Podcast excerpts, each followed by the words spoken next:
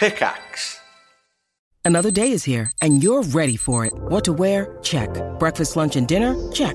Planning for what's next and how to save for it? That's where Bank of America can help. For your financial to dos, Bank of America has experts ready to help get you closer to your goals. Get started at one of our local financial centers or 24-7 in our mobile banking app. Find a location near you at bankofamerica.com slash talk to us. What would you like the power to do?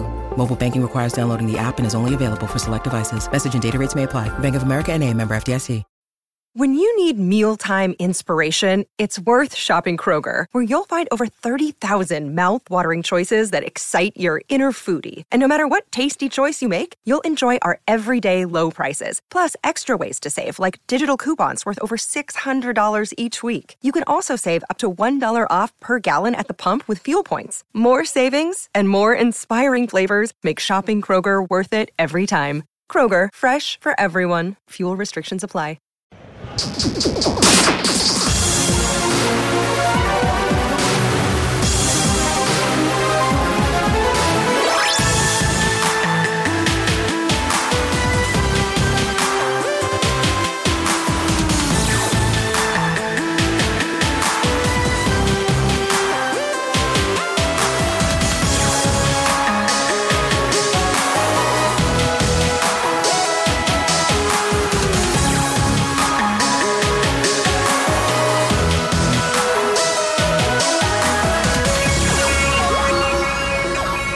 Good afternoon and welcome to One Life Left versus Gamasutra. We are a game radio show. We're going to be talking about video games. We are live from the Game Developers Conference. My name is Steve Curran. I'm Simon Byron and Anne Scantleberry. No, wait, I'm Anne Scantlebury. Anne's back, hello. Hello. Uh, Anne was doing her producer job, sorting out another guest for this brilliant show. Who's representing Gamasutra today? Christian Graft, editor in chief of Gamasutra. I used my, my, my full name there. Welcome back, Chris. Thanks. Thanks for having me back. So you, uh, so you left mid-show uh, yesterday. I did. Was yeah. it worth it? Um, wait, I did what? You, you, you left your broadcasting responsibilities and you went to the Shenmue. Oh yeah, yeah, yeah. You that's remember right. That? I mean, we yeah. remember that because we had to write it in a book. yeah, yeah. It was uh, no, it, it was so good. Seriously, um, um, Yu Suzuki was showing slides and concept art from uh, the making of Shenmue that has never been seen. He's just uh, a, an affable guy, and he got a lot of support from the audience. Uh, everyone was excited. Of course, you know the first question from the Q and A session was, "When is Shenmue 3 coming out?" And what was the answer from the first question? April Is it? 2014. wow. Round of applause from nearby. Thank you, thank you. So, uh, was that the highlight of GDC? Is that it now? Are we closing out the conference? I, I think, well, I think the highlight of GDC might have been me hitting Carl Jr.'s across from my hotel at 5 in the morning. no, no, it was definitely Yu Suzuki for me. Um, that was great, yeah. Uh, what can we look forward to over the next few days of the conference? Oh, geez, I don't have my schedule in front of me right now. Just calling you Um, out. Yeah, and uh, I'll tell you what I did get back from just now is the uh, game developers uh, rant session. I was there. I had to leave that early to come and set up this. Yeah, yeah. It was, it was excellent, entertaining. yeah. Um, well, we had Brenda Romero on the show earlier. She was talking about her slides. I got to see the slides that you were talking about. The uh, very um, straightforward Yeah. slides that she had. Um, it was excellent. I mean, uh, th- it, it is getting a little bit more like people are kind of not as mad. I think anymore. Maybe maybe everything's okay now. Yeah, there was um, Brenda Brenda wasn't happy. Right. she was she was still mad. Um, very, um, you know, understandably so. Like, there's some some gross stuff that happens that she uh, was addressing. I'm glad that she's addressing certain things about, um, y- you know, uh, like basically just straight up sexual harassment happening. Um, and uh, it, it, she basically, in, in so many words, said, uh, like, knock it off. And uh, yeah, nobody wants that. So, um, Eric at the start ran through because this is the 10th anniversary of the rant session. Uh, ran through a uh, a list of uh, things that were ranted about in 2005 and compared them to how we are these days. And it, it did look like statistically we've made it. We've made some improvements. Yeah, yeah. From a statistical standpoint, um, completely objective, uh, scientific even, um, we're better off, and we have maybe two things to complain about now. Um, I don't know. Well, if we can get if we can deal with those this year, what, what, where will the rant session be next year? Um, Just be a big love in. yeah, it'll be the, like 11 But- but- session. Maybe it'll be rants about how there are no rants anymore. Anne, how has the uh, how has the guest situation been going? The guest situation has been going very well, and we are very lucky to have one high caliber guest and uh, one less high caliber guest. Uh, high caliber guest, uh, Ian, please introduce yourself to our listeners. My name's Ian Livingston. I'm a user research project manager at Ubisoft Montreal. How often do people confuse you with Ian Livingstone? Uh, it's happened once, and in fact, I can see the guy from here who actually made that mistake. Oh, yeah. It's, uh, And he's still alive. he's still alive. It was it was kind of surreal for me actually because I didn't realize that he had mistaken me for, for Ian Livingstone at the time. So Ian Livingstone is actually the former life president of Eidos. That's right. Uh, but he's still, he lives. He's a ghost or something. there's there's actually a few famous Ian Livingstones, and I, I've been confused for for them before. The the the CEO of, of British Telecom is also Ian Livingstone. So You have a like a, a name with authority. It must that must be uh, what, what E- the Ian Livingstone thinks about, right? It is a powerful name. Yeah. I, I, I, I enjoy it. Uh, so, Ian, what have you been doing this GDC? What are you here for? Uh, I've been here for, for a number of things. I actually spoke this morning. Uh, I gave a, a presentation on, on the user research work that we do at Ubisoft Montreal. Uh, but I've actually I've had the opportunity to see some very interesting uh, presentations. Uh, what's the most interesting presentation that you've seen? Oh, man, I don't know. Um, Or, or maybe the funniest? Or Uh, maybe the okay, most the- boring? no, no. The lamest. Uh, Just, no, just no, name okay. one thing you've seen. just one thing. It all, it all flew out of my head as soon as I as soon as I gave my talk. Everything everything I forgot everything else. But no, no. The, the, the most interesting talk I saw was um, from a, a researcher in Microsoft who gave a talk about uh, evaluating narrative in, in, in games, and that was really really fascinating because I mean, doing research on narrative is, is not an easy thing to do. It's it's very subjective. Uh, so, anytime somebody is able to to objectify or measure something objectively uh, that's very subjective is always very fascinating to me. So tell us about the work that you uh, do and what you've been and what you were speaking about this morning.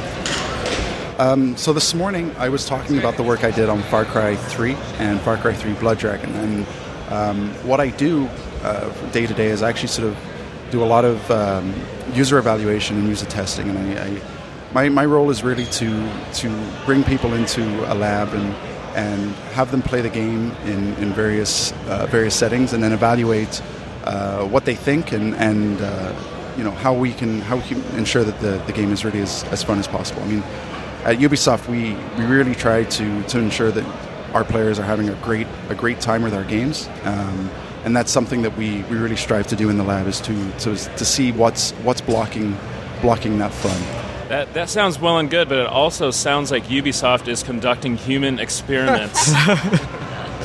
Do these uh, do these tests involve sensors? Uh, some of them do, yeah. Some of them do. One of the the tools that we actually make a lot of use of is uh, an eye tracker. Um, we use this for sort of HUD evaluation uh, or, or menus as well. That's something that's always very useful to do. You can actually see exactly where players are, are looking, and that's always very fascinating. So how has your how have the uh, results of your research uh, shaped what you've been doing? Then can you give us any specific examples of stuff that you've discovered and, and changed?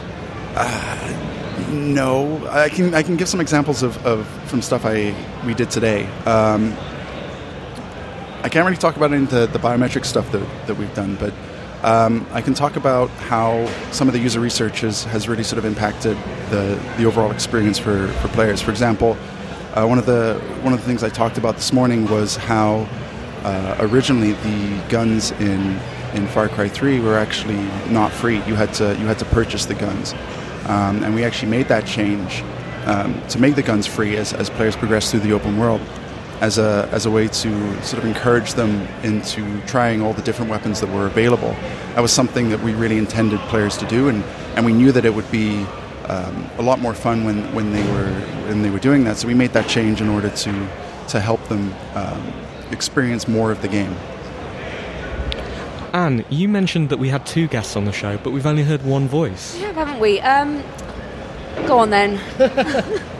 How Who- dare who are you? How dare you? Uh, we should probably say uh, Leo Tan is a wonderful friend of the show, um, and that's why we can be so mean to him. Uh, Leo, what are you doing here? Uh, I'm here to on a top secret Infinite Crisis mission and to tell everybody what my threes high score is.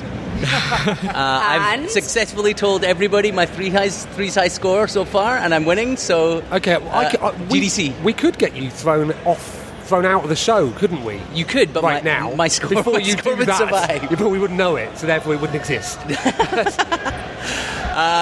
So yeah, uh, I'm actually sorry. I'm blown away by everything I just heard uh, from Ian. The I've just finished uh, Assassin's Creed 4, and I thought it was one of the greatest games of all time. And I didn't realize that I had basically been manipulated. I love that game. You're not manipulated. It's, we don't do manipulation. We just we're in the business of fun. um, I was just I would be sailing over the seas, uh, thinking that it was just a joyous experience. But now I know it's just science. uh, they were probably injecting me through the controller with some kind of pheromone or hormone. It was, uh, but uh, I guess I will. Uh, I'll play the sequel. so, what is your three score? Uh, it's currently 69,000 and something, I think. That's ridiculous. It is, isn't it? Is that more than It- my nine thousand? It's uh, it's a little more. Okay. But it's basically probably just one combined more than your score because of the So what- exponential what- way it rises. I mean, I've seen some of these 60,000 odd scores and I've just sort of shaken my head at them. Mm-hmm. Um, what's the secret to your success? Um, I play a lot of games. Uh, I go really fast in the beginning because I know that uh, there's a, just a huge element of luck. So I have a uh, I run corners until I get uh, 300 or so. Uh, then I run bottom edge, uh, and then I just keep my board tidy. And then luck means I'll get a high score at some point. Is that, is that, that doesn't sound like fun. Uh, I don't I don't think you fully understand the purpose of threes. the purpose of threes is for me to come to GDC and then just muscle everybody around. Right, so you haven't met anybody yet that's got a better score. John Hicks got very close. Uh, I f- he beat my score a couple of days ago. I flew into a rage internally and then didn't stop playing until I'd beaten him. Uh, and now I just check my high score every three or four minutes. So, uh, you, and you mentioned you were over on an Infinite Crisis mission. Are you allowed to talk about that? I am not. No? I'm not allowed to talk about that. Actually, I don't know if I'm allowed to talk about that, but just in case, let's say no. Infinite Crisis is the most stressful game name ever. It's uh, it's a MOBA, so it's pretty stressful to play. I think in general, any kind of PvP experience is more stressful than uh, sailing along the seas when you've been manipulated by science. it, it, it's Infinite Crisis. It sounds like maybe a simulation where you're just trying to make rent every month. We, I think that's essentially how we feel in the office. um, you know, we, we, um, it's our, it's our big new game, so we've got high hopes for it, and essentially it is that monthly struggle for the equivalent of gaming rent, which is just users. And have you, have you had time to enjoy the show? I, this is my first time at GDC. Uh, coming to join you on this stage is my first time inside the building in this trip. Uh, so, uh, yes, 100% win ratio so far. uh, I- but I haven't seen any talks, so I can't give you any comment on that. Sorry.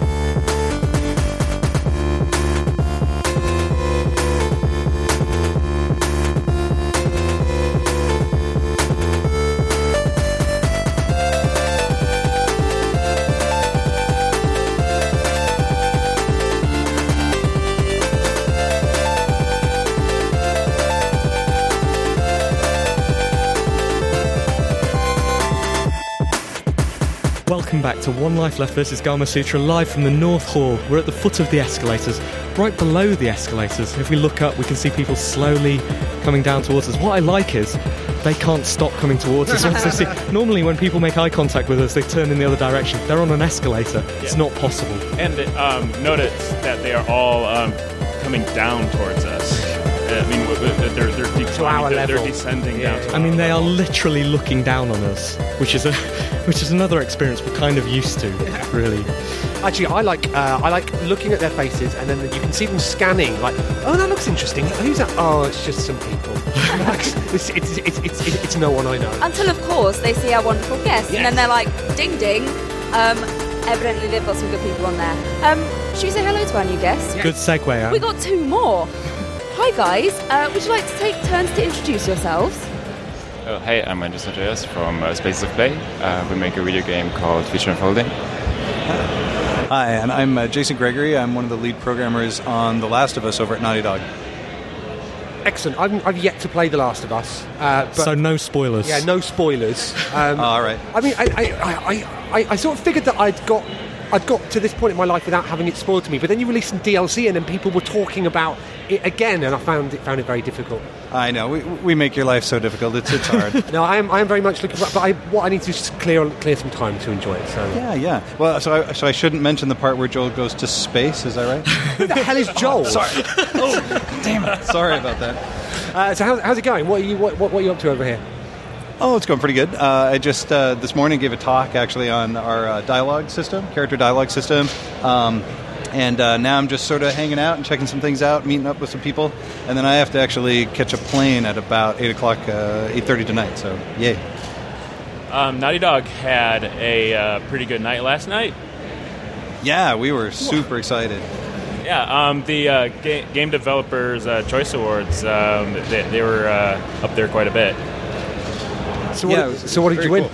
What did we win? So uh, we got a uh, best best narrative uh, story and uh, game design, which was awesome. Our, nice shout out to our game designers uh, doing all that incredibly hard work and awesome work. Uh, and game of the year. So woo, Excellent. super cool. Who were you up against? Oh my gosh, um, I'm trying to think for game of the year. Uh, I'm pretty sure GTA 5 was up there. Ah, you Uh, faced GTA. Oh man, we always do. Um, I'm trying to remember what the whole list was right now, but there are some really great games up there, so we feel particularly honored to uh, to have uh, pulled off the win. It was a great, um, a great night for Papers, Please as well, wasn't it? It Yeah. cleared up, didn't it? And deservedly so, I felt. Absolutely, absolutely. And you know what, Lucas Pope? I mean, he actually used to work over at Naughty Dog, and we all love the guy. He's uh, super talented, and uh, we just feel uh, just such pride for him. So it was awesome. Excellent. Uh, and so, uh, Andreas, uh, how are you doing? What are you here doing? Uh, yeah, I'm doing great. Uh, I just just running another expo today. Uh, I just looked at a game called uh, Night in the Woods, which I which I backed, which looks really beautiful. It's at the Unity booth. You should check it out. Uh, we were showing our game to a few people like the last few days, like at some uh, private events. So we're not on the expo floor, but uh, yeah, which is like the first the first time we're showing it to like a broader amount of people, and people seem to like it. Can you tell us a little bit about your game? Oh yeah, sure. Sorry. Um, so it's like a, a 2D action exploration game where you get thrown into a mystical forest, and you have to find patterns in the world, and you have to sort of uh, find your way around. And we are not trying to tell the player anything what they should do. So there's no tutorials. There's no do this, do that. Like basically everything you have to figure out yourself. And we use like a specific art style that's sort of uh, inspired by Impressionists. Um, so yeah, that's basically it. What's it called? It's called Future Unfolding. See, this sounds like exactly the opposite game to Infinite Crisis, which is the most stressful thing. This sounds really gentle, relaxing. Is there such a game as Infinite Crisis? Yes, that, I've just been, you know, thinking about it the last few minutes and feel nervous just by the name. Like, so many crises. Is that, all is the that a new Crysis game? Um, no, it's it's uh, it's by Turbine. Yeah, by Turbine. It's, Okay. uh, it's, a, it's, All right. a, it's a DC MOBA. Um, so you said you've been showing it off. So, so, so what are you doing at, at GDC? Who are you showing it off to, and what you know? What are you what are you hoping Right, to achieve? right. So basically, I think this is our fifth GDC Um, we attend, uh, so we basically have like, some contacts, and we there's like some part like every one night there's like there's a party. Like um, there was like a party from Humble Bundle uh, on Monday, I think. It's also full of indies, apparently. Yeah. So I mean, yeah, like all the indies, sort of like everyone knows each other, and you sort of meet up, um, meet old friends, make new friends, and So, you, yeah. so you're literally just here to party? That, that's what I'm hearing. I, I actually just recently become, became a dad, and I sort of the party seems like the most. It's like the most. Feels like the most work now. Like I, I, I, I want to. I'm always like we are three guys. I want. I'm always the guy who wants to go home first. Um, have to wait because we share a cab and so on. And we have we have like a really cheap hotel that's like outside. So you're the party pooper. yeah, I guess. Welcome to being a dad. Yeah, it's it's fun though. I I, I recommend it. Uh, so, Jason, have you been uh, partying? Have you been having a lovely time here as well? Uh, I wish I'd had time to party, but I uh, I just sort of zipped in. I'm doing my talk this morning and then zipping out later. So kind of sucks actually. I got in after the award ceremony uh, last night, so I couldn't even I couldn't even check that out. It really sucked, but. Uh, tight, tight schedule. We're working hard at Naughty Dog on our next big thing. So Yeah. there you go. So, so can you just remind us of you- what the, the the name of your next big thing? Oh yeah, it's that it's uh, that old game. What's it called again? Oh yeah, Uncharted. That's right for PS4. Yeah, it's gonna be cool. Excellent. Um, when can we expect to see some more on that? Uh, well, I can't really tell you right now, but uh, we're we're working uh, we're working uh, on a lot of cool stuff, and I, I think we'll be revealing more uh, pretty soon. Can you um, can you tell us what the dominant colour is in Uncharted 4? Well, every level has its own dominant color, doesn't it? so so it's, it's a full ra- it's a rainbow colour. It, it is. It's we try to yeah we try to be uh, you know give every color its fair chance. There we go. One life left exclusive. Thanks very much, guys. Cheers.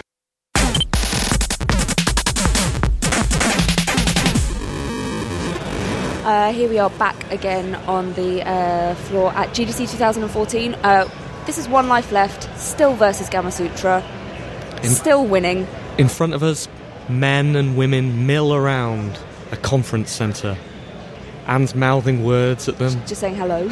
Oh, right, okay. I thought it was more romantic than that. I just think it's Well, polite. hello can be romantic, I It suppose. really can. I don't know. We're, we're having a very, very nice time. Had brilliant guests on the show so far, and that looks set fair to continue, doesn't it, Chris Graft?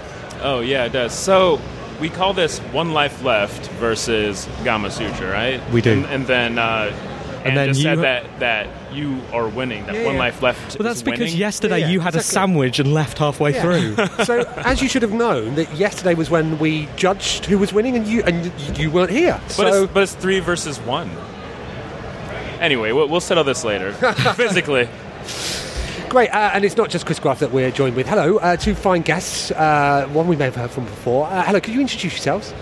Uh, my name is Kenneth Yeung. Uh, I'm the tech- technical director at Capy Games from Toronto. Hello, Kenneth. How are you doing? Uh, I'm doing good. Good. Um, yeah, we're here to show off uh, the game that we're about to release called Super Time Force, so we're super excited. Excellent. And who are you, jo- who are you joined by? Uh, hi, I'm Matt Woodward. I'm a senior game designer at CCP Games in Iceland. Hello, Matt. How's Matt, it going? We've already Hi. talked to you. You're back. Yeah, I'm not quite sure how this happened. Haven't you learnt your lesson? Uh, I think I wanted some more. I'll tell you why you're back. You're back to make sure that One Life Left gets, gets invited to FanFest. Yes. Do you Remember that we agreed to that on Monday, and then we signed the contracts and. Yep. Uh-huh, uh-huh. You- you're I just gonna totally have confirm that the piece of details. Paper in a scrap of paper in my pocket somewhere. Thank you so much for, for coming back to confirm that. We're very, very Exactly, excited. right. That totally happened. So, how's life at, uh, at Capy at the moment? Then, if you're if you're just about to release a game, is it stressful? Is it? Uh, yeah, it's been pretty intense. Um, so, of course, prepping for GDC, you know, you're always putting together demos and things like that. But, you know, that's what it's like to make video games. Everyone's going crazy and, you know, staying up late at the office and not showering. What's the best bit of making a video game? Um, for us, getting to talk about fart jokes all the time, uh, which is essentially one of the ways that we create games. Uh, we joke around and we fill a game with humor that keeps us going. It's interesting that you mention uh, not showering because we found out over the course of the last few uh, shows at GDC that the key to having good ideas is to shower. That's actually true. Um, so our creative director, Chris, he pretty much comes with every comes up with every single game idea he has while sitting in the bath. How do you know? Are you, are you watching him at the time? You just see a uh, light so bulb. that's the thing. He makes sure that we all stand around and stare at him as he as he bathes. Uh, so, um, tell us a bit about the game. Uh, so Super Time Force. Um, so we've been working on it for the better part of two years. Uh, I guess you could describe it as a 2D run-and-gun shooter, something like Contra or Metal Slug. Uh, but the main twist is that it allows you to manipulate time. Uh, so at any point in time, you can sort of rewind time or fast forward, and then jump back in. And anytime you do that, you sort of create a new iteration of yourself. So the more you do this, the more versions of yourself you're creating, running around, helping you out. So it's a it's an action game, but it's also a game about time paradoxes and, and things like that, which has made it a really interesting thing to develop. And you, you've been, so, sorry, you, you've been working very closely with Microsoft on this, haven't you? How have they been? Um, yeah, so Microsoft has been actually really great to us. Um, Chris Charla, the head of ID at Xbox, he's actually been a, a champion of, of, of Capy for quite a while. So he helped us with our, our next project, uh, Below, um, to get that up on uh, Xbox One. So, you know, Microsoft has been really good with us, and, and we really have a nothing but positive things to say about our relationship with Microsoft. Um, so when's it coming out? Shortly. Uh, yeah, it's in QA right now, and then it should be in certification. So we're looking at May, June-ish uh, for release. And it's uh, is it on PC as well? Uh, for now, it's just on Xbox 360 and Xbox One. Okay. I, yeah. So Below is also going to use the Kinect, right? Uh, yeah, we're still experimenting with uh, different things that we can do, but definitely we want to. The Below is sort of a game about secrets, um, so we don't really want to Oh, say much. oh. Yeah, we were Um, so yeah, so a, a lot of the things that we're going to do with Kinect, we're, we sort of want to keep on the down low and let people discover these things. It's okay. You can tell us. Yeah, we no, will. it's fine. We're Yeah, not yeah, going yeah. to tell anybody. Um, But do just lean into the mic. no comment. Matthew, what's your what's your biggest secret? Uh, that's a good question. It's a very good question. I can't tell you the answer. I can't tell you the answer because it's a secret, Right, but, but but when you're asked that question, do you have an answer in mind? no, my brain is just furiously going, oh my god, what have I done? Yeah. So what have you done? Nothing, unfortunately, it turns out. What have I you. What have you been doing since we since we spoke to you last on uh, on Monday night? Uh, what I've been doing is a lot of GDCing, uh, a lot of sessions. I had a talk this morning, which I think went okay, probably. No one threw eggs at me, so that was good. See, It was a good uh, that's always a bit nervy, isn't it? Because there's Uh-huh. a, there's a survey that comes back afterwards where people Yes. rate you. Yeah, and uh, that the weights between the survey coming through and the results. Yeah. What's what's the what, what's what's the highest you've ever performed, and where was it? That's a good question. Full of them today.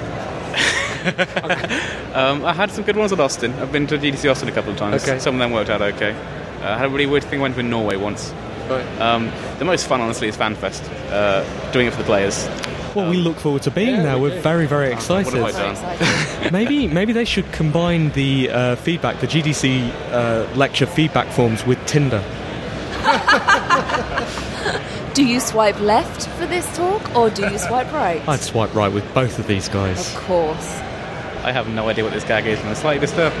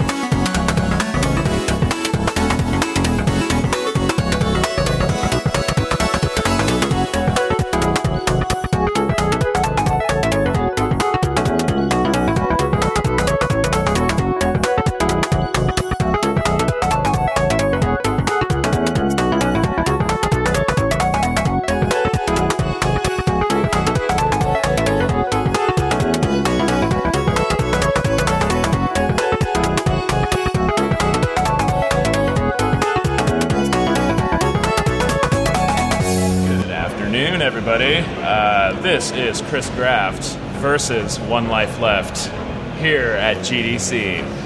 Who's I winning? am Chris Graft. Who's editor winning, Chris? chief. Oh, I'm, I'm winning now. I, uh, I got to intro uh, because you allowed me to, but still, I'm in control. Pyrrhic quick through. I, I am hijacking this. Uh, new section of the show, new guest. Hello, Cameron. Hello, how are you? Really, really, really, really, really I don't know. I was Just I, a lot of emotions, but whatever they are, just a lot of them. I was unsure of how that was going to end, and I still am. Either happy, hungover, or basically just existing at this point. Uh, it is day four, five, eight hundred. I'm not really sure. We're at the point where time doesn't matter. This is what Einstein was talking about with time dilation, Is it? right? Okay. I, I think so. General relativity of GDC.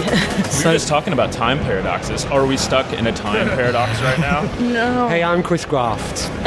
Oh, I like my voice. It's so soothing. Uh, Cameron, can you take a moment to introduce yourself to our listeners? I would be delighted to. Thank you. I'm Cameron Harris. I am senior editor at BioWare Montreal. I am a member of our cross studio editing team with BioWare Edmonton uh, and Montreal. We are making the next Mass Effect game. What does an editor do in video games? Um, it depends on if you ask a writer that or not, because I imagine writers may have a different answer. No, as an editor, I basically help make the writing better.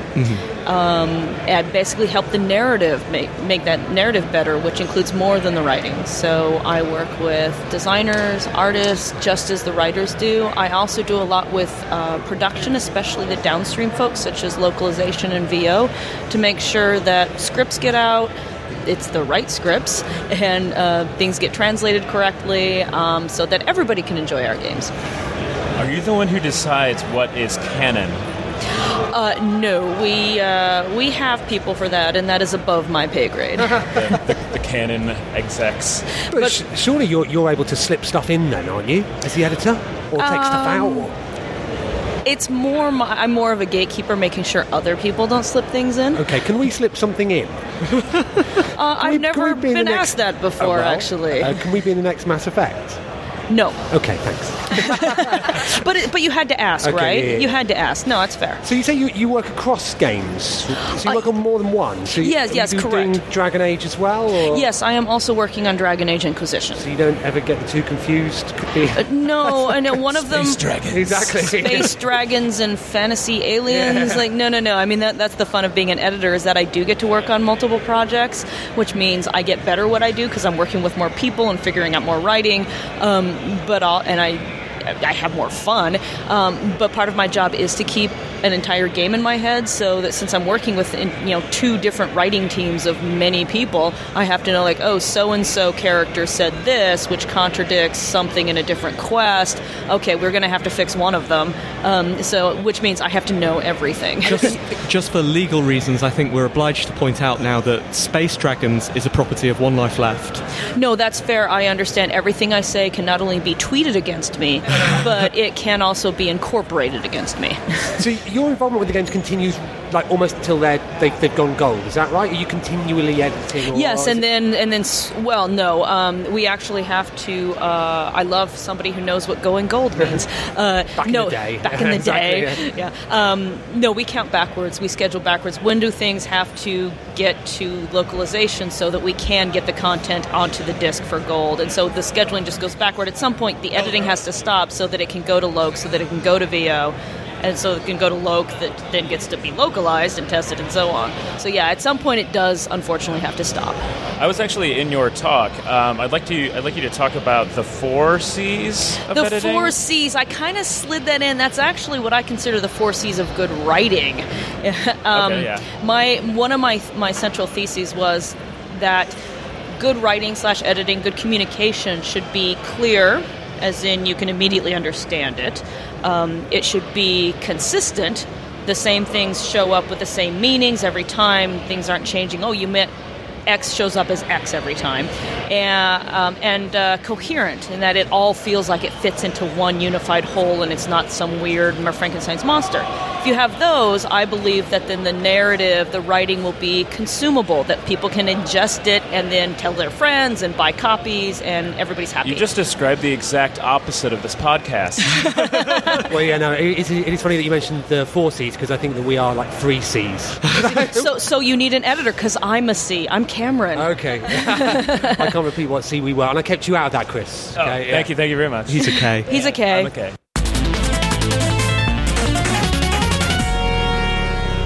uh, back on the show floor at GDC 2014. Um, God, it's really getting busy in here.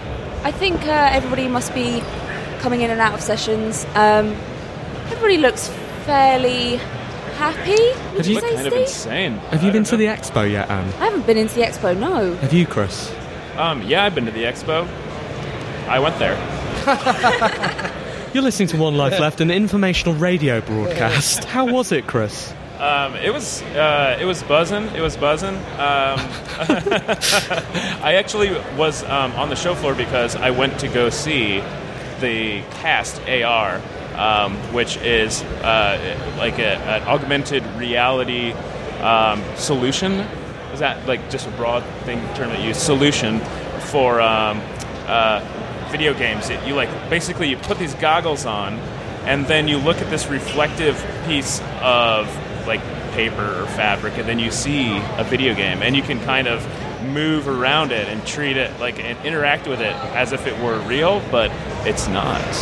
It's augmented reality, and it was cool. It was developed by like basically a Splinter Cell out of Valve Software who left, and then uh, and then they made it. It was it, it's neat. Wow. So does it work? It, it works with a specific game. Does it all work on? Oh, all they're they're, um, they're just developing games right now and reaching out to developers, and they got prototypes going and uh, demos. So yeah, Glad I asked. me too. And guest update, please. Uh, we've got two brand new guests on. Um, would you like to introduce yourself, guests? Uh, sure. Can you hear me okay? Oh, we can hear you. Uh, my voice is completely shot, so that you know that's the answer to how my GDC is going. Good. Uh, well, let's which- find out why. Which is high, which is high, which is a good thing. You know, it's a good GDC if you if you lose your voice. I'm Austin Wintory. I'm a composer. I like to make music. Very lucky people ask me to do it. Uh, what do you make music for? Uh, well, surprise enough, uh, games. What? Um, why are you here? That's crazy. I know. I just came wandering in off the street. I don't even know who all these people are. Uh, which games specifically have you made music for? Uh, well, the you know, the the answer you're looking for is Journey. Um, but oh, just uh, that old thing. That's right. Anne was testing you. I was, uh, but um, but I was. I've been lucky to work on uh, on a lot. I had one that was uh, in the IGF uh, last night called the Banner Saga, which lost to another game I'm doing called Gorogoa, um, and so I'm happily working Was, on all kinds. were, of were, were half, was half of you disappointed? Exactly. Very angry with well, I was actually sitting at the Banner Saga table when it happened, so I told them all, "Your guys are dead to me. This is over." Embarrassed and just Yeah. walked from one table to the other. Exactly. But I did I did offer that I could potentially help set them all up with internships at Gorogoa. and uh, so I may actually be out of that job. And we heard another voice then, didn't we? Who's who's that? Hello. Hi, uh, Chris Dolan, and I'm a writer. Hello, Chris. So we've got a writer and a composer. We could. Uh, we, we had an editor earlier. We, we've uh, almost assembled a team to make our own game. Nice. what sort of stuff have you been writing for? Uh, so it's the writer on Mark of the Ninja, and uh, working on a romantic comedy right now for Choice of Games. And before that, I was a game journalist with a Kill Screen, uh, do some stuff with Polygon, Unwinnable. That's an unusual genre, the romantic comedy genre of games. Yeah, yeah, it's, it's a very small genre. I'm very excited about it. I can't think of any other examples. Um, I can't either. I know there have been some. You're a pioneer. um, yeah, I, I'm hoping I am. Yeah, so I would call it Grim Fandango, a romantic comedy. Okay. Yeah, there's some written things. So- it's a cute romance. So why yeah. aren't you doing anything original then? Honestly, there are loads of romantic comedies. Um, so who are you who are you writing uh, writing that for and with? Uh, I'm writing it for a choice of games. It's going to be branching text um, in their JavaScript framework. Okay, and um, can you can you, yeah? So so can you tell us any more about it? Sure, sure. So the name of it, it's coming out later this year. The name is And the Heart Goes Tick, Tick, Tick. And it's a near future, light sci fi um, thing about a time when everyone's so busy that no one has time to meet anybody. So you're kind of a matchmaker who goes and like contrives the disrupts people's commutes, contrives the kind of scenarios that you might know from romantic comedy films in order to put people together and kind of give them that chance to meet cute. And then the problem is you run into your arch rival, and the two of you get in trouble, and then you're on the run, and you can kind of imagine where it goes from there. Um, and then they may be your love interest, although because it's all your choice, they may not. Right. What are the unique problems with uh, delivering comedy in video games? Oh well, you have to be funny. I don't think that's unique. We've been trying for years. Still working on it. Uh, yeah, that's the hard part. I mean, the structure of like getting people together and figuring out are they going to hate each other, like each other, get, or give the player ways to argue and to fight is tough. Um, one thing I like though is you know, a lot of games that have romance, you always have to say the right thing. You always have to be very agreeable, like, oh, you look great. Oh, you did a great job. I agree with your entire philosophy of life. And you have to keep doing that all the way until you're sharing a tent together or whatever. And what I'm hoping is they'll be stuck together. So if you want to fight, if you want to hate each other, if you want to be bitter rivals, there's still a framework, but they're still there. And I'm hoping comedy could come out of that, Interesting. as well as sexual tension or whatever it leads to. So. Austin, uh, what's how would you write some romantic comedy music? Well, I, that's actually really awesome sounding. Um, Yeah. I have to I have to point away from you to talk to you. um, don't take that as meaning any judgment on you. Um, no, that that uh, that sounds that actually would be a big compositional challenge because the dialogue is kind of the main thrust. And you know, for me, I'm always you know you have to stay out of the way of those kinds of things. That becomes the music. It becomes the thing that your ear wants to follow. So it you know, and then also nothing's worse than like jokey sort of right. Yeah, yeah, yeah. you know music that, Yeah. that's trying to be the punchline in itself. Yeah. you know, It's typically, yeah, riffs. exactly. Ty- typically, I think with with comedy and with with romance, both uh, you're you're there to kind of add the like earnestness and let it. If it needs to be funny, let it be funny, and you, you can be like that touch of heart, you know. I, I wonder whether that's you've hit on something there because both uh, both the uh, audio and the uh, and the script writing are very specifically to do with timing, right? Music is obviously to do with timing, and comedy is absolutely about timing. But the thing about timing in video games is that depends on the player and player agency and player choice.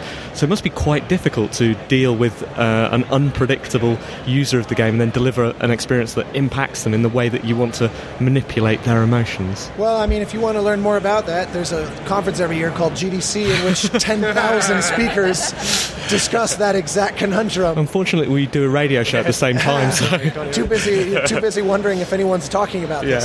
Uh, no, that's that's the dilemma. You know, I mean, in certain games, it's more of a dilemma than others. You know, if you have very specific musical moments you want to. I mean, like with Journey, you know, that's such a linear, crafted sort of experience that you go through. The music had to be really hyper specific so that it just felt natural to whatever you were doing. Which was it took three years to do. As you know, that's why it took so long. The, the other thing I was thinking back to was uh, was you know one of the great comedy games is, is Monkey Island, and um, we w- as One Life Left we once did video game stand up comedy.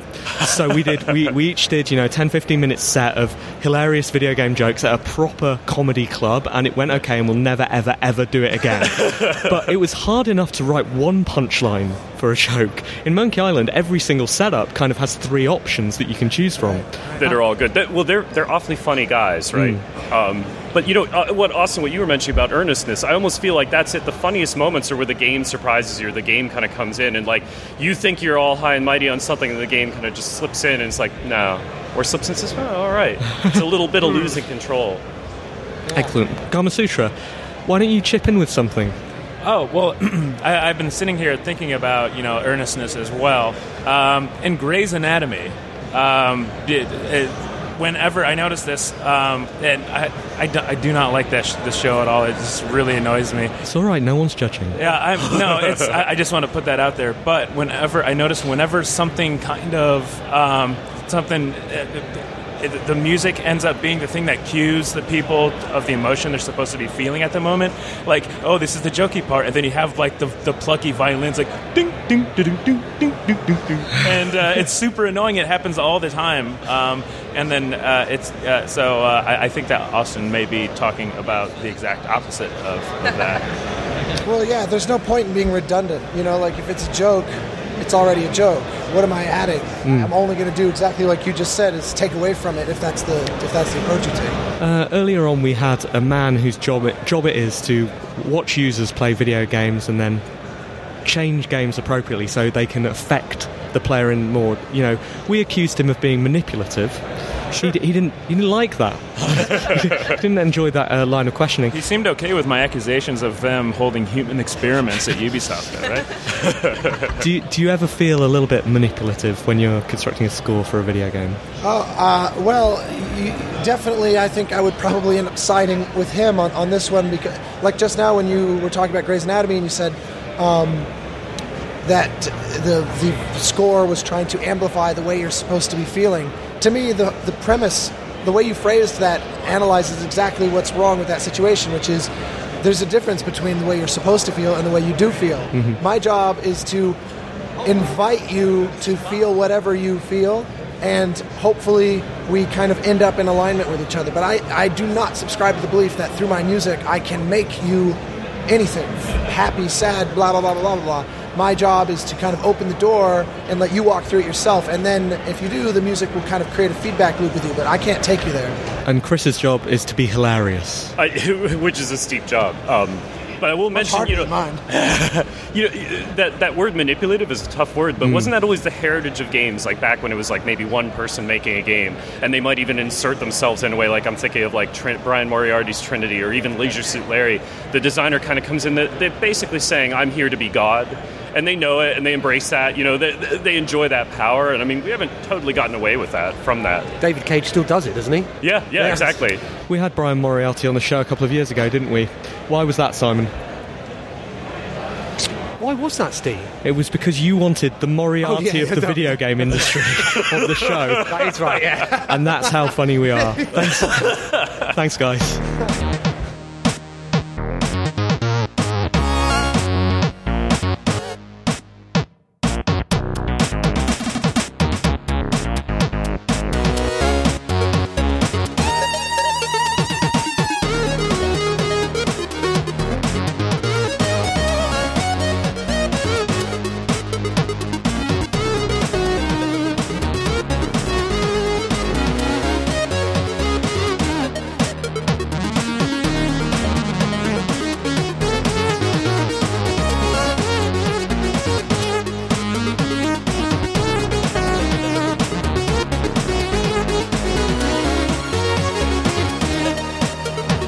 Welcome back to the GDC show floor. Uh, we're One Life Left broadcasting live from GDC 2014. Um, we're on a slightly raised platform uh, in one of the walkways between uh, the many conference rooms. And what I'm finding a little odd is that uh, as people walk past, some of them are raising their electronic devices to us and are uh, taking pictures rather than showing off the fact that they own an iPhone. But but I find it strange that someone would walk past and think, well, right, I, I like the I like that view. I would like to look at that view again in the future. So I should record it. That seems strange. Isn't it? Why would you do that, Chris Graft? I mean, you're a good-looking guy.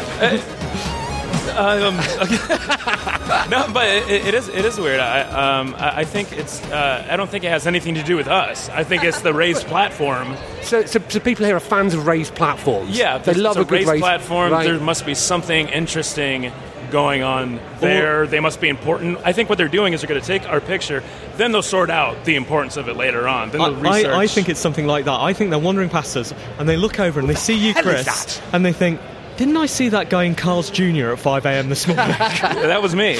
or maybe it's because uh, of the beauty of our two new guests. Was the uh, hello? Who are you? Hi, this is Sarah Brin. Hello, Sarah Brin. Hello, I am John Walker. Two beautiful people. Welcome to the show. Thank you for coming on. Sarah Brin, I've got an apology to make.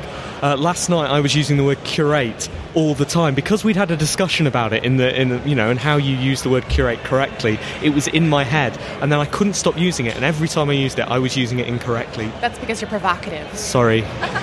No, what, um, what, tell us about this discussion that you both had about the word curate.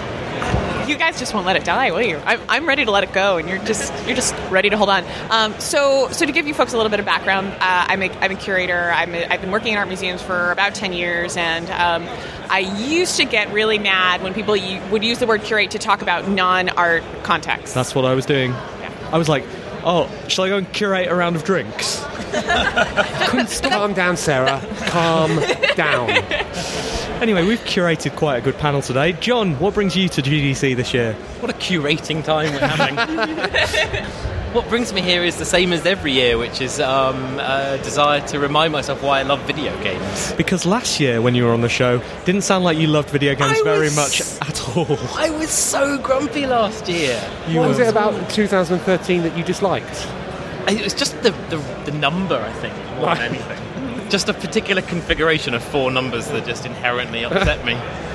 No, it was a bizarre year. It was a year of. Um, uh, it was a, it was an interesting year for in terms of like the one reason to be and all that stuff was kicking off, and uh, Yeah, this year I'm just like I've come here and having my batteries recharged. I'm seeing all sorts of amazing stuff and really exciting things, and I'm just kind of sorry, am I not leaning in enough? Leaning, Um, uh, yeah, and I'm just having a, a, a really amazing time and just kind of going, wow, video games are brilliant again, hooray! So, what have you seen that's uh, particularly excited you?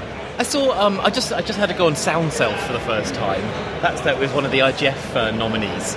An amazing. Robin thing. or not, yeah. Yes, indeed. And it's. Uh, I've never put an Oculus. Oh, that's a exciting shout. I've, I've never put a, an Oculus Rift on before, so it was a kind of weird way to start. And what, so, and what was so uh, fun about it for me was um, I can't sing. I have no control over what notes my, my voice makes. And this game is driven by my making sort of om noises. And I realized that as I started kind of relaxing into it, I was allowing myself to make these noises in public. And my musicality, which of which I thought I had none, was allowing this game to do beautiful and wonderful things, and it made me feel kind of special. Sarah, is this the same game that I saw at something you curated?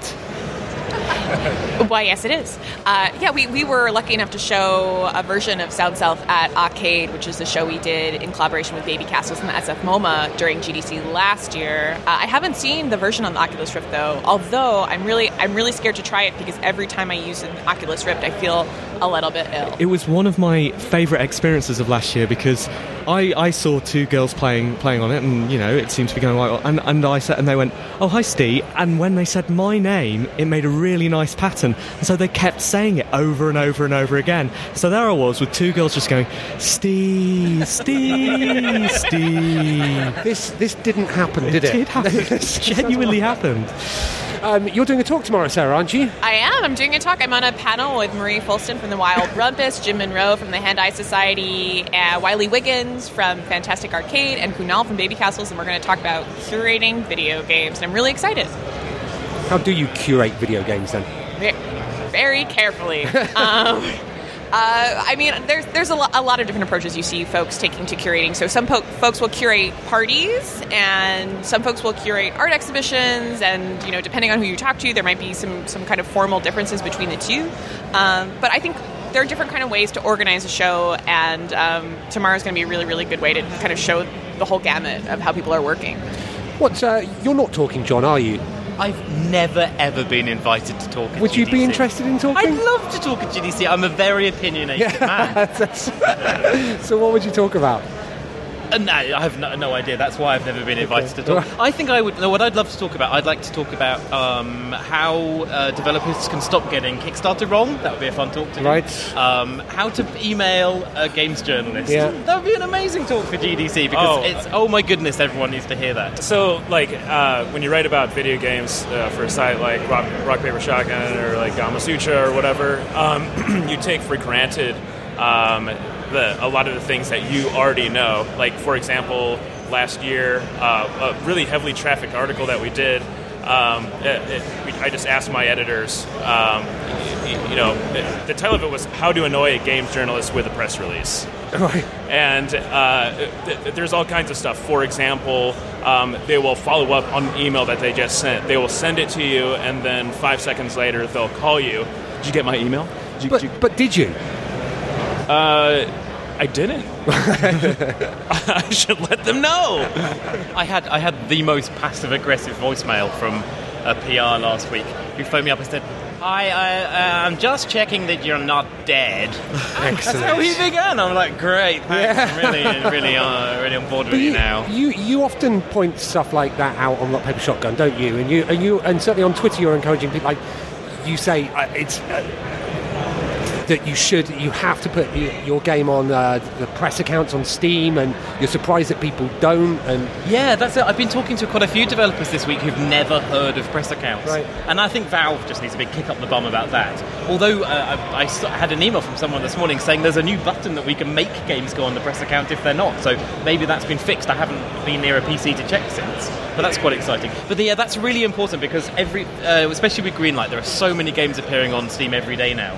And, and I'll routinely I'll look at what's there, and if something catches my eye, I'll go check if it's in my library, and if it's not, it's, I know it makes me a bad guy, but I kind of maybe move on to the next thing. So it's really important but, uh, in terms of accessibility. I really love for developers, developers to know I think this. that you're just talking about curation. Yeah. and that's just the way I'm sitting in, in, Well, in my chair. And, and, and that's going to become increasingly important, isn't it? A lot of chatter this year has been about how, with Steam opening up, um, the, the, the fear is that it's going to become like the App Store, which is a confused and, and uh, often depressing place. Uh, so, yeah, I mean, do, you, do you have similar fears? Or, you know, I don't know. I'm, I'm, I'm kind of hopeful that I, th- I think what I see Valve doing, and I, I swear I have no inside knowledge on this at all, but I think what I see uh, Valve doing at the moment is trying to put enough systems into Steam such that uh, that everything's in place to allow the um, the good stuff to rise to the top.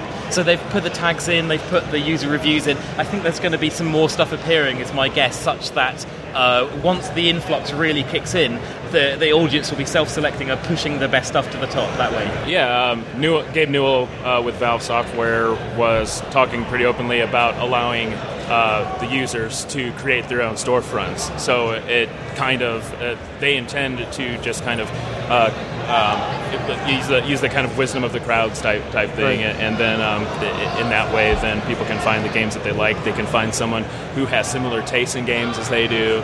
And uh, that's how you can maybe help solve some discoverability problems. There's always the danger of the mischief of the crowd, though, isn't there, with that sort of thing? No, no, the crowd is always wise. Is right? As was illustrated by their uh, their use of tags when uh, when when Steam turned that on. oh yeah, that was super fancy. Yeah. So, could you create a Steam storefront, Sarah? Uh, yeah, I, I, I could. I don't. I don't think that I would want to um, because you know a part of part of one question I ask myself whenever I write curate ex- exhibitions is when I put games into a gallery space or any kind of exhibition space, how am I adding value to the experience? Like you know, because if, if it's just an, exactly equal to an experience a someone could have at home, there's there's no real point in showing it in a gallery. So, um, meh. It's a dangerous question to ask. though. I mean, I think if we asked ourselves, do we add anything to humanity? we would have done it. Great. Well, thanks for coming on the show, guys. Uh, enjoy thanks the for having of it. Uh, us. yeah, we'll see you. We'll see Do you know next what I'm, do you know what I'm going to do next? I'm going to how to survive internet negativity. Are That's you? my next session. Excellent. Well, come back on tomorrow.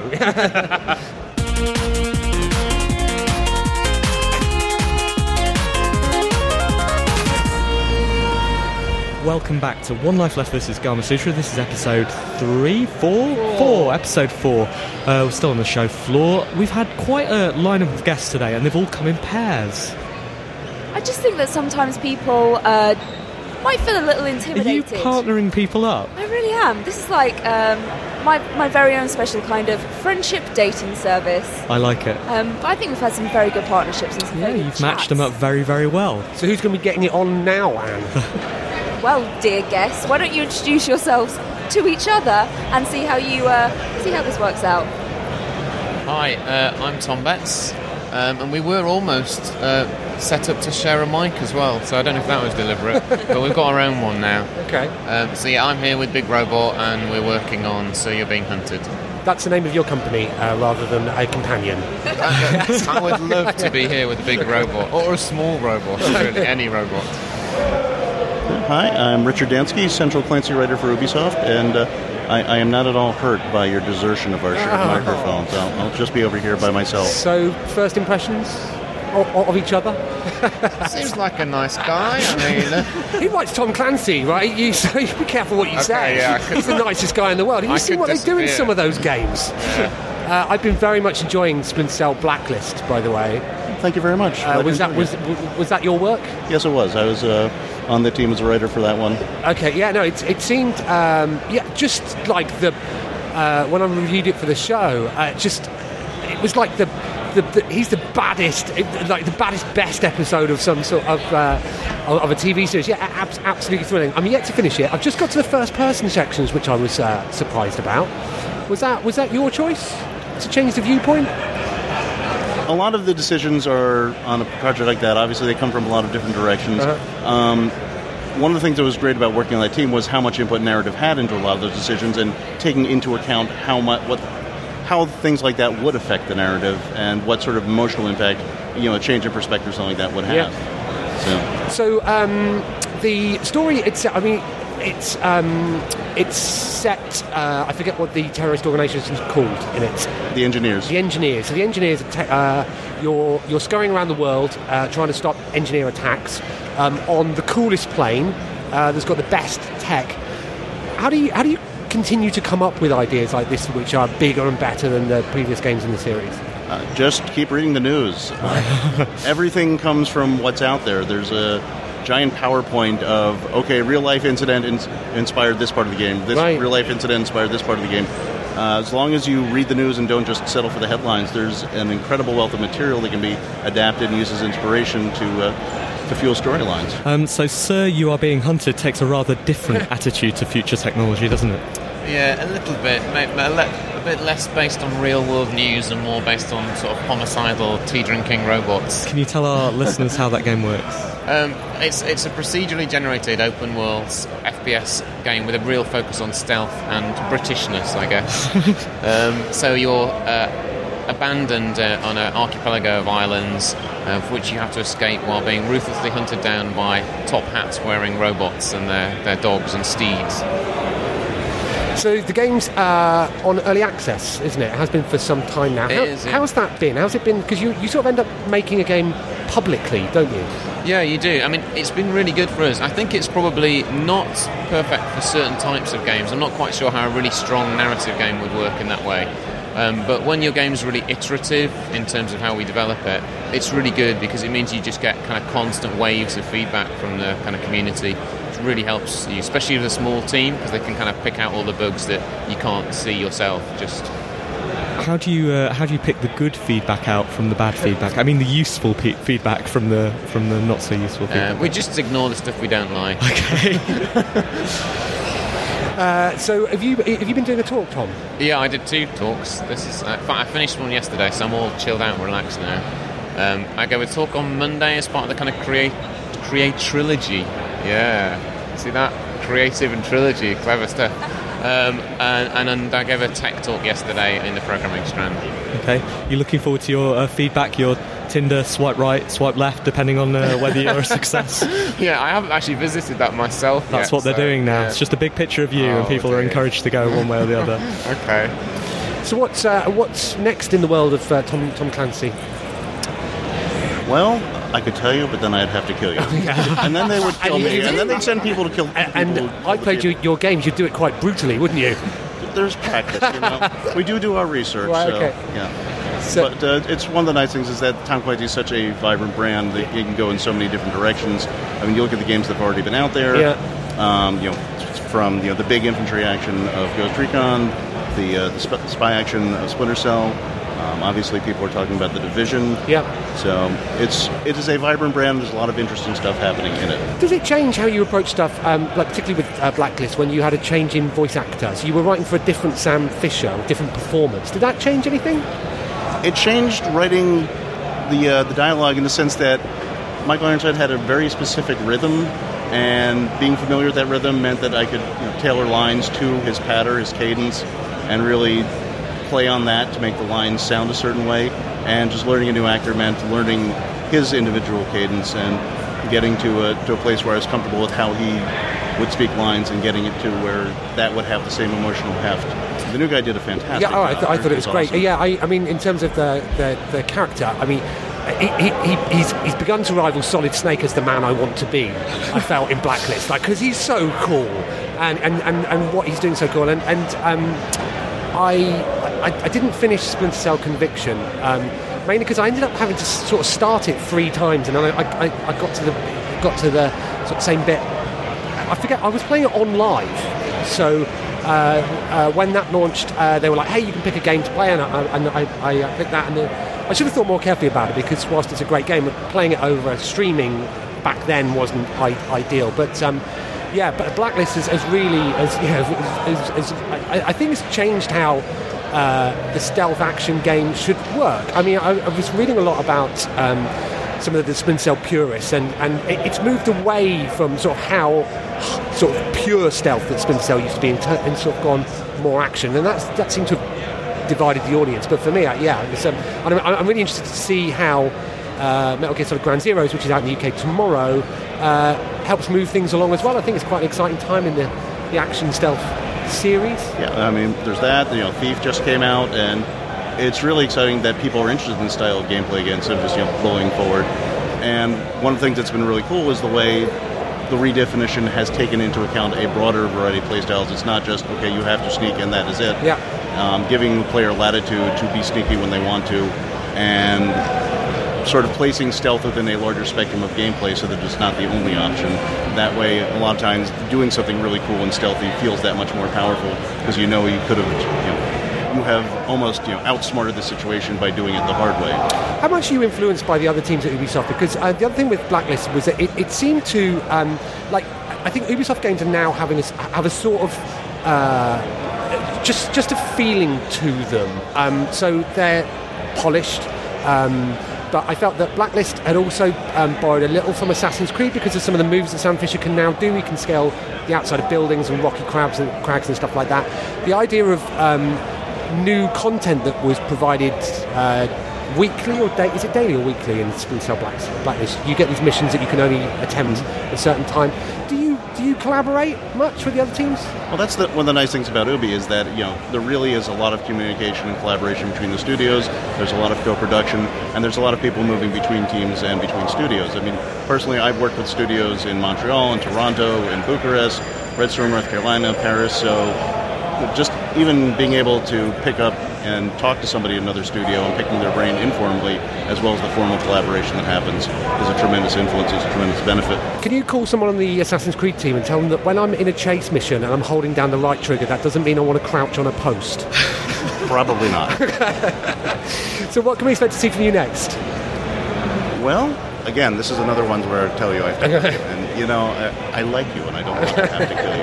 I quite like the idea of this this whole uh, series of shows ending with us being Yeah, waterboarded. exactly, uh, and Tom, uh, so, so You're Being Hunted is coming out of early access soon, isn't it?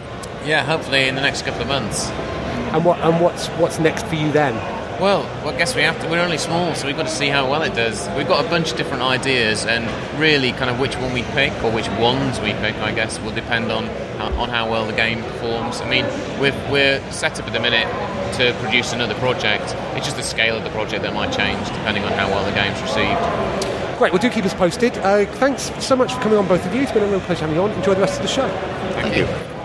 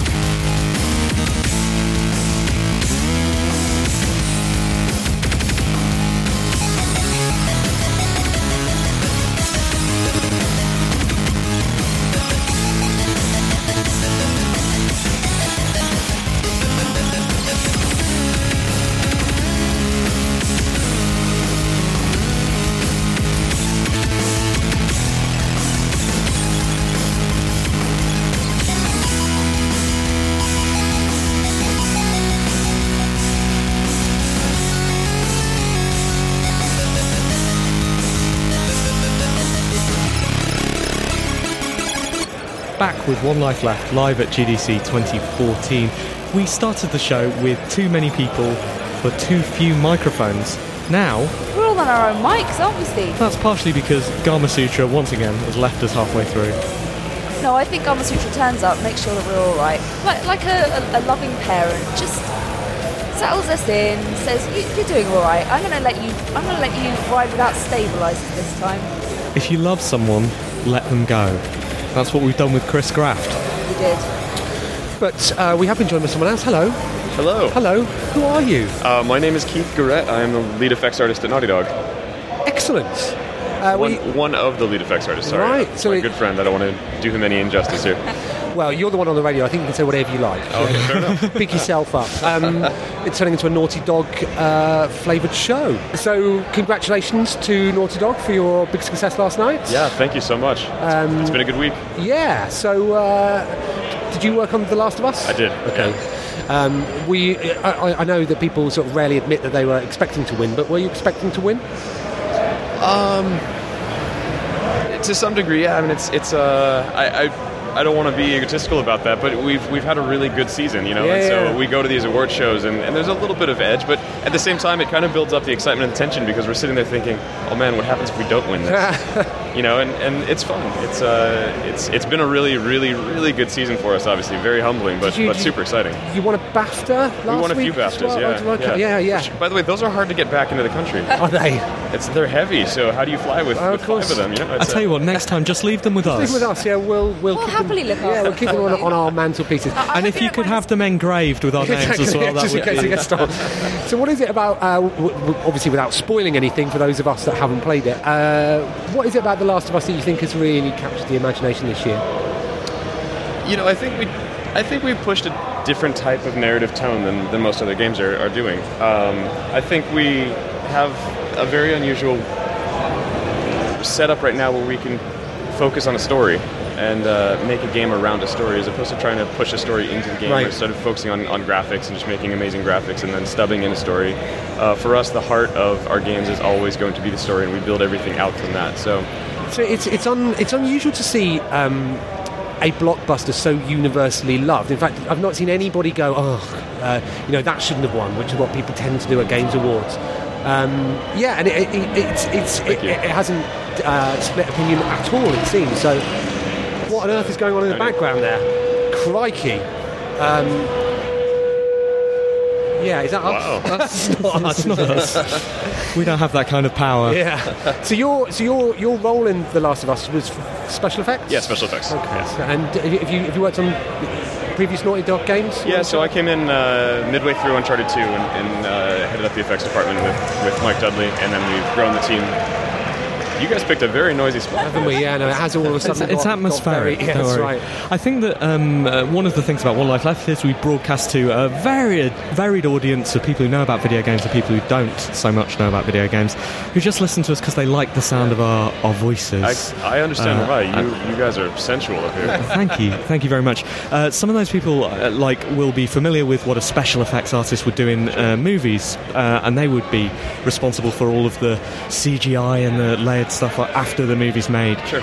But everything in video games is fake. None of it is real. So do you do It's true. everything? Nothing is real. Yes. Uh, no, so so my role at Naughty Dog is uh, uh, it's a lot of the subtleties. It's uh, all of the explosions, which are not subtle. It's it's the fires, the snow, the weather, the rain, the splashes, the blood, the uh, the muzzle flashes and gunshots. But then we also view our role as putting life into a static environment. I mean, like you said, at the end of the day, everything in the world that we're making is, is fake, uh, and it's all static geometry. You know, we try really hard to make curtains move and things like that, which is really difficult. But uh, it's my department's role to find a way to put as much motion and life into the world around you, so that it feels like it is alive.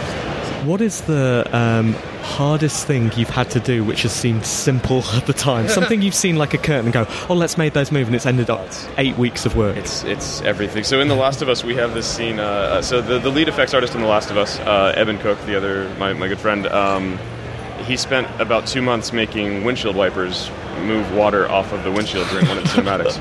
Just because we had the time and it was a very fun, cool challenge Right. at that point. But yeah, we we go overboard. And then I love it because so we spent all this time and Evan was incredibly proud of it. He's showing it off. And uh, our creative director Neil Druckmann, he walks by and he's looking at it. and He's like, "The puddle that the car drives through, there's no tire tread in the puddle when it when it goes over it." And it's like, picky. so, uh, what have you been doing at GDC aside from picking up awards? Uh, well, I haven't picked up any awards. Uh, my team has. Okay. Um, but uh, so I had a presentation last night. Uh, one of the beautiful things about GDC for us is that we get to share all of our cool tricks that we're doing and anything that we're, we're proud of. So uh, we get to give back to the community and learn from the community at the same time. So Uh, what was your talk? my talk was about the skies. Very, very pretentious title of moving the heavens. Right. Um, you guys are making me sound arrogant up here. Get over yourself. Uh, no, so it was all about the skies, the, the art of putting a, a nice, uh, a a very well composited and emotionally driven sky into your environment and what it can do for the narrative, as well as how to make it move. So, uh, what what are the best example of skies then? Like, so people always champion the old Sega games. Blue skies make you feel happy. what other stuff can you? Uh, How can you manipulate us with the heavens? nice. Uh, well, that's that's kind of the, the point. Is the sky is one of these uh, really powerful emotional cues for us as viewers. That if, like you said, if you see a tropical blue sky, you're going to feel kind of happy, warm, relaxed. Whereas if you feel uh, a looming dark sunset with a storm coming, like there's a different level of anxiety and tension with that. So uh, it can control the emotion. It obviously also controls the, the lighting and the color palette of your environment, which if we want to be artistic in our color choices, it has to match in the sky. But it's also a really cool tool for us to foreshadow what's coming or what you've just recently passed.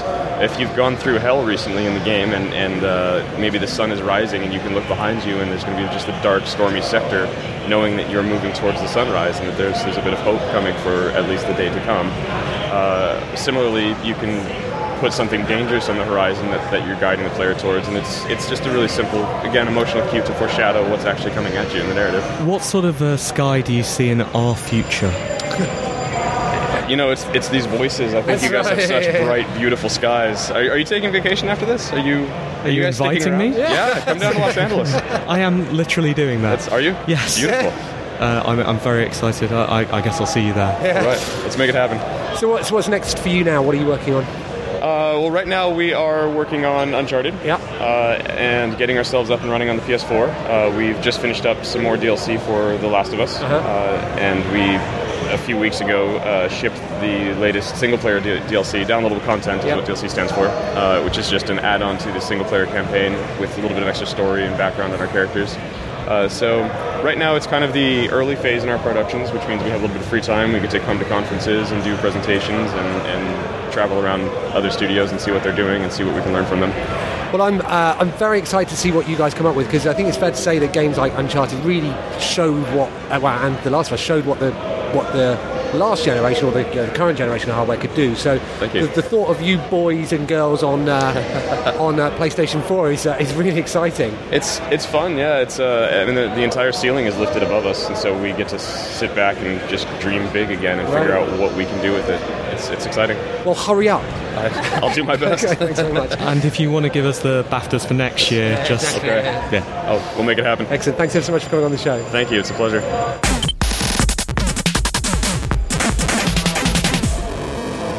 We're back, but we're going. Tease, yes. Uh, we've reached the end of our full show. It's been good, isn't it? It's really, really been very good. An excellent lineup of guests again. Well done, Anne. yeah, well, well done. Well, well done, guests. Thank you all for coming on. You can't, were you can't take, you can't accept all the praise. You're No. working on your awards speech, are you? I really am. I really, really excellent, am. excellent. So tonight uh, we're going to a few parties and then we're doing karaoke and then we're going to another party. Is that right? Yeah. That's the plan. So what do we think tomorrow's show's going to be I like? think it is going to be uh, A grade tomorrow. We're going to be uh, bringing it hard. Looking forward to it. Uh, but as our final guest bids us farewell with a tender wave, disappears into the sunset, we're going to do the same to you, listeners. Thanks so much for joining us. Uh, thanks to Gamasutra for having us and for letting us beat them Again. again. Uh, And we'll see you tomorrow. Bye. Bye.